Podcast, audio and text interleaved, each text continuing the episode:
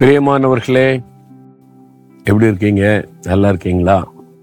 காலை தோறும் ஆண்டவுடைய கிருபை புதுசா இருக்குது இல்ல ஒவ்வொரு நாள் காலையும் புதிய கிருபை தருகிறார். என் பிள்ளைங்க நீங்க சோர்ந்து போக கூடாது நான் கூட இருக்கிறேன் அப்படின்னு தைரியப்படுத்துகிறார்ல. எங்க ஆண்டவர் தைரியப்படுத்திக்கிட்டே தான் இருக்கிறாரு. ஆனா காரியத்தை பார்த்தா பயமா இருக்குது வெக்கப்பட்டு போயிடுவேனோ அப்படின்னு தோணுதே அப்படின்னு நினைக்கிறீங்களா? இதுவரைக்கும் இயேசு எனக்கு போதும் நடத்துவார் அப்படி விசுவாசமா தான் இருக்கிறேன். ஆனா வெட்கப்பட்டு போயிடுவனோ அப்படின்னு பயமா இருக்குதே அப்படின்னு சொல்றீங்களா? ரோமர் பத்தாம் அதிகாரம் பதினோராம் வசனத்துல இயேசுவை விசுவாசிக்கிறவனோ எவனோ அவன் வெட்கப்பட்டு போவதில்லை. நீங்க வெட்கப்பட்டு போக மாட்டீங்க. பயப்படாதங்க. விசுவாசத்துல உறுதியா இருங்க. அவரை விசுவாசிக்கிறீங்கல்ல உங்களை வெட்கப்பட்டு போக விடவே மாட்டார். தூத்துக்குடியில ஸ்கூல்ல படித்த ஒரு மகள் வந்து எப்படியாவது டாக்டர் ஆயிடணும் அது ஆண்டவராக கொடுத்த ஒரு தரிசனம். அந்த மகளுக்கு விருப்பம் இல்லையா? ஆனா நீ டாக்டராக ஏழுகளுக்கு உதவி செய்யணும்னு உடனே நீட்டு தேர்வு எக்ஸாம் எழுதுறதுக்கு ஆயத்தப்பட்டான்.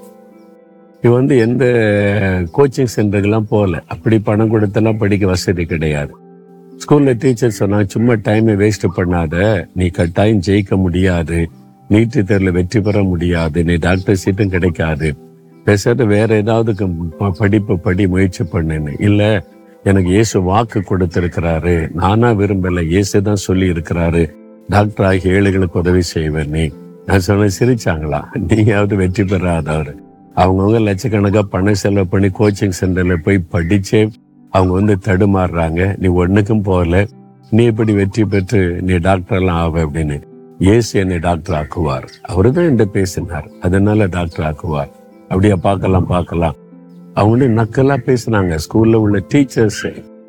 பாருங்க விசுவாசத்தோட ஆண்டவரே நீங்க எனக்கு வாக்கு கொடுத்துருக்கிறீங்க. நீங்க என்ன டாக்டர் ஆக்குவீங்கன்னு ஜெபம் பண்ணி தேர்வு எழுதி நீட்டு தேர்வு எழுதி வெற்றி கொடுத்த அவன் மாத்திரம் இல்லை ஆண்டவரே. இதே தூத்துக்குடி மெடிக்கல் காலேஜ்ல நான் படிக்கணும். என்னை யாரெல்லாம் அப்பமா பேசினாங்களோ அவங்க மத்தியில நான் வெட்கப்பட்டு போகாம நிக்கணும்னு சொல்லி. அதே மாதிரி கவுன்சிலிங்ல தூத்துக்குடி மெடிக்கல் காலேஜ்ல சேர்த்து. அதே டீச்சர்ஸ் கிட்ட போய் சொல்றேன் எனக்கு மெடிக்கல் காலேஜ் சீட்டு டாக்டருக்கு படிக்கிறேன்னா நீயா நீ எப்படி வெற்றி பெற்ற? அப்படிதான் கேட்டாங்க. அப்படிதான் மனிதர்கள். ஆண்டவர் வெட்கப்பட விட மாட்டார். நீ வெட்கப்பட்டு போவ அவ்வளவுதான் நீ மற்றவங்க நினைச்சாங்க. ஆண்டவர் வெட்கப்பட விடல. இன்னைக்கு டாக்டருக்கு படித்து கொண்டு இருக்கிற மகள் சாட்சியா வந்து சொல்லும் போதே அவளுக்கு எவ்வளவு பெரிய சந்தோஷம் தெரியுமா? உங்களை ஆண்டவர் சந்தோஷப்படுத்துவார். அவ்வளவுதான். நீங்கெல்லாம் சாதிக்க முடியாது செய்ய முடியாது அப்படின்னு மற்றவங்க சொல்லலாம்.